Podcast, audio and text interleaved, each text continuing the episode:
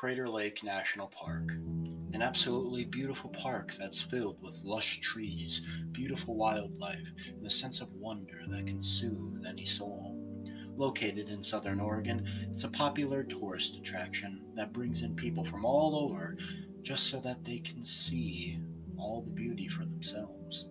However, the fact that many people do not realize is that many, many people have gone missing at that park. Now, that in itself is not too strange.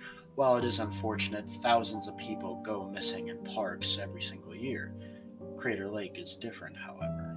You see, people tend to disappear in mysterious ways there, and perhaps none is more mysterious or strange than the disappearance of Charles McCullar. In January of 1975, the 19 year old Charles made plans to travel all over the U.S. to visit national parks. He was a photographer, you see, and wanted to capture all the natural beauty of these parks during the winter months.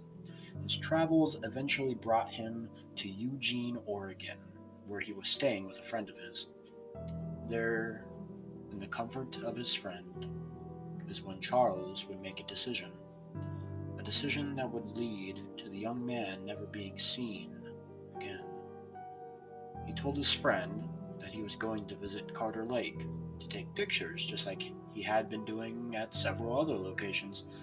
Before leaving, he wisely told his friend that if he wasn't back by the 1st of February, that his friend should call the police. He left on the 29th of January, and the park had already been completely covered in snow. It was later reported that Charles was not properly equipped to handle the terrain or the cold weather. The last person who would ever see Charles was a witness who had offered him a ride to the park. On the 31st of January, it snowed again, making the deep snow even deeper and even harder to travel in. February 1st came and went, and there was no sign of Charles. Charles's friend had called the police as he had promised. This caused the National Park Service, as well as state police, to begin the search for Charles. The locals were also told about the situation in hopes that it would help find Charles. Perhaps the saddest part about this story is that Charles's father also made several trips to the park to try and find his son. But he was never able to find a trace of his son. While his father wasn't able to find any trace of his son, he also helped by giving authorities a list of items that Charles would be carrying. However, this didn't help much as there were no leads or evidence to show where Charles could have ended up, other than the fact that he was probably somewhere in the park. So, with a saddened heart, the search eventually had to come to an end. But the story does not end here. It wasn't until October of 1976 that the story would pick up again. A group of hikers was traveling off of the marked trails while exploring, and they found a backpack and a scarf that had been discarded laying on the ground. Thinking that this was a little strange, the hikers reported their findings to one of the rangers. The ranger, they had told, was a man named Marianne Jack. He happened to be one of the rangers that was present for the searching of Charles. When the hikers told Marianne what was in the bag, he remembered that those were the exact same items that Charles's father said Charles would be carrying. He had the hikers draw him a map of the area they found the backpack in, and him, along with some other rangers, rode horses out to the area to inspect the scene.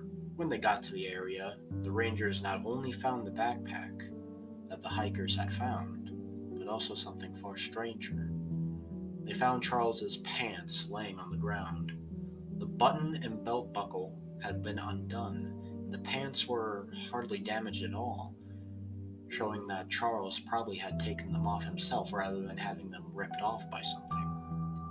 Pants were also laid very weirdly, as if Charles had just suddenly vanished while wearing them. Something even weirder was revealed upon searching the pants, however. You see, the Rangers had found a leg bone that had been broken. It was laying inside of the pants, and inside of the socks were several smaller foot bones that were also all broken. Even stranger still was the stuff that they didn't find, such as Charles' camera, his hiking boots, and his hunter's knife, all completely missing.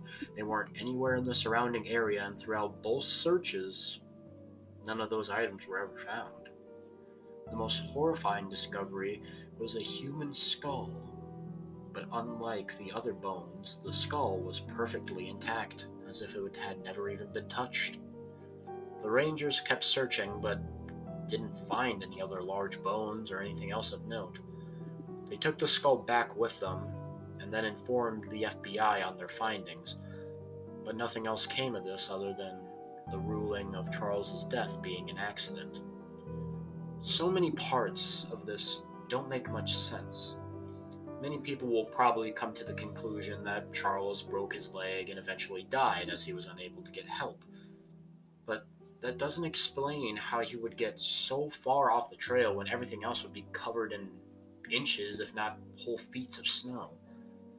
Heck, why would he even go to such a desolate part of the park to begin with, especially in the winter? Also, why were his pants not only removed, what seemingly by himself, by the way, but laying in such a strange way? It also doesn't make sense as to why his boots wouldn't be there with his other clothes, or why his camera and hunting knife were also completely missing. After all, he was a photographer, it was his main thing to be there for photography, so why wouldn't he have that on him? The strangest part of all of this is why weren't there more bones? Even if you account for animal scavengers, more bones would have been found since scavengers don't take interest in bones themselves. His parents continued to claim that foul play was involved, but the FBI kept saying that it was just an accident. But what do you guys think happened on that day? Foul play? An accident?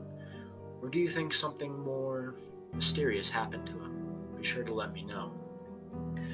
My personal thoughts are, in a way, a sort of mix of the two. Now, I think it maybe could have been an accident, and part of the things can be explained by things. You see, it was winter, and Charlie, as stated before, wasn't properly dressed, meaning that he probably suffered eventually from hypothermia. Hypothermia works weird on people's brains, you see. At first, it can actually make you seem like you're too hot. This is why many victims of hypothermia are found with their clothes having been taken off. This is a possible explanation. Perhaps this is why he took off his pants, because he felt like he was too hot. As for the missing boots, he could have taken them off at an earlier location and maybe they just weren't found. However, I will admit that that also doesn't explain a lot of other things, such as the missing knife, for example. Another symptom of hypothermia is that it actually makes you paranoid. You see, many people who have gotten hypothermia when getting rescued would try to flee from their rescuers because they think that they're people actually coming to hurt them. And if he's suffering from hypothermia and paranoia, why would he get rid of his knife? I mean, he could have just lost it, but still, it is strange. It also doesn't explain why there were so few bones and it also doesn't explain as to why they were laid out in the way that they were inside of the socks and only one singular leg bone inside of the pants. It also doesn't explain why the pants were let down that way as if he just vanished while in them, and it still also doesn't explain why his camera was missing. But that's the best conclusion that I can personally come up with. As I said, though, be sure to try and prove me wrong. I like hearing other people's opinions. I will close out with this. If you're ever traveling, make sure you're properly equipped for the situation and make sure that you know the land well, or at the very least, take someone with you who does. We don't need any more Charleses to end up out there lost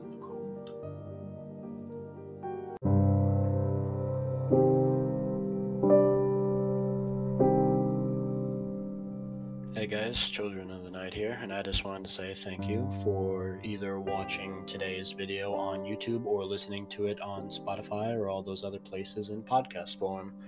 And just know that if you're watching this on YouTube, just know it is available in podcast form on stuff like Spotify. And if you're watching this on Spotify, just know that it is also available on YouTube. um, if you are also interested in supporting me more than you already are by watching here today, just know that I am on Patreon at patreon.com slash children of the night, or you can just use the nifty link in the description.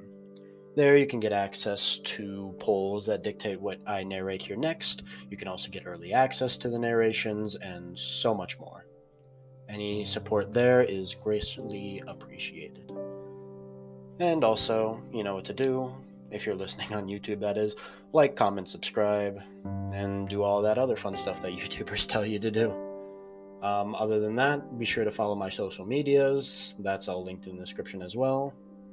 But other than that, I want to say thank you for listening, and good night, and sweet dreams to all my fellow children of the night.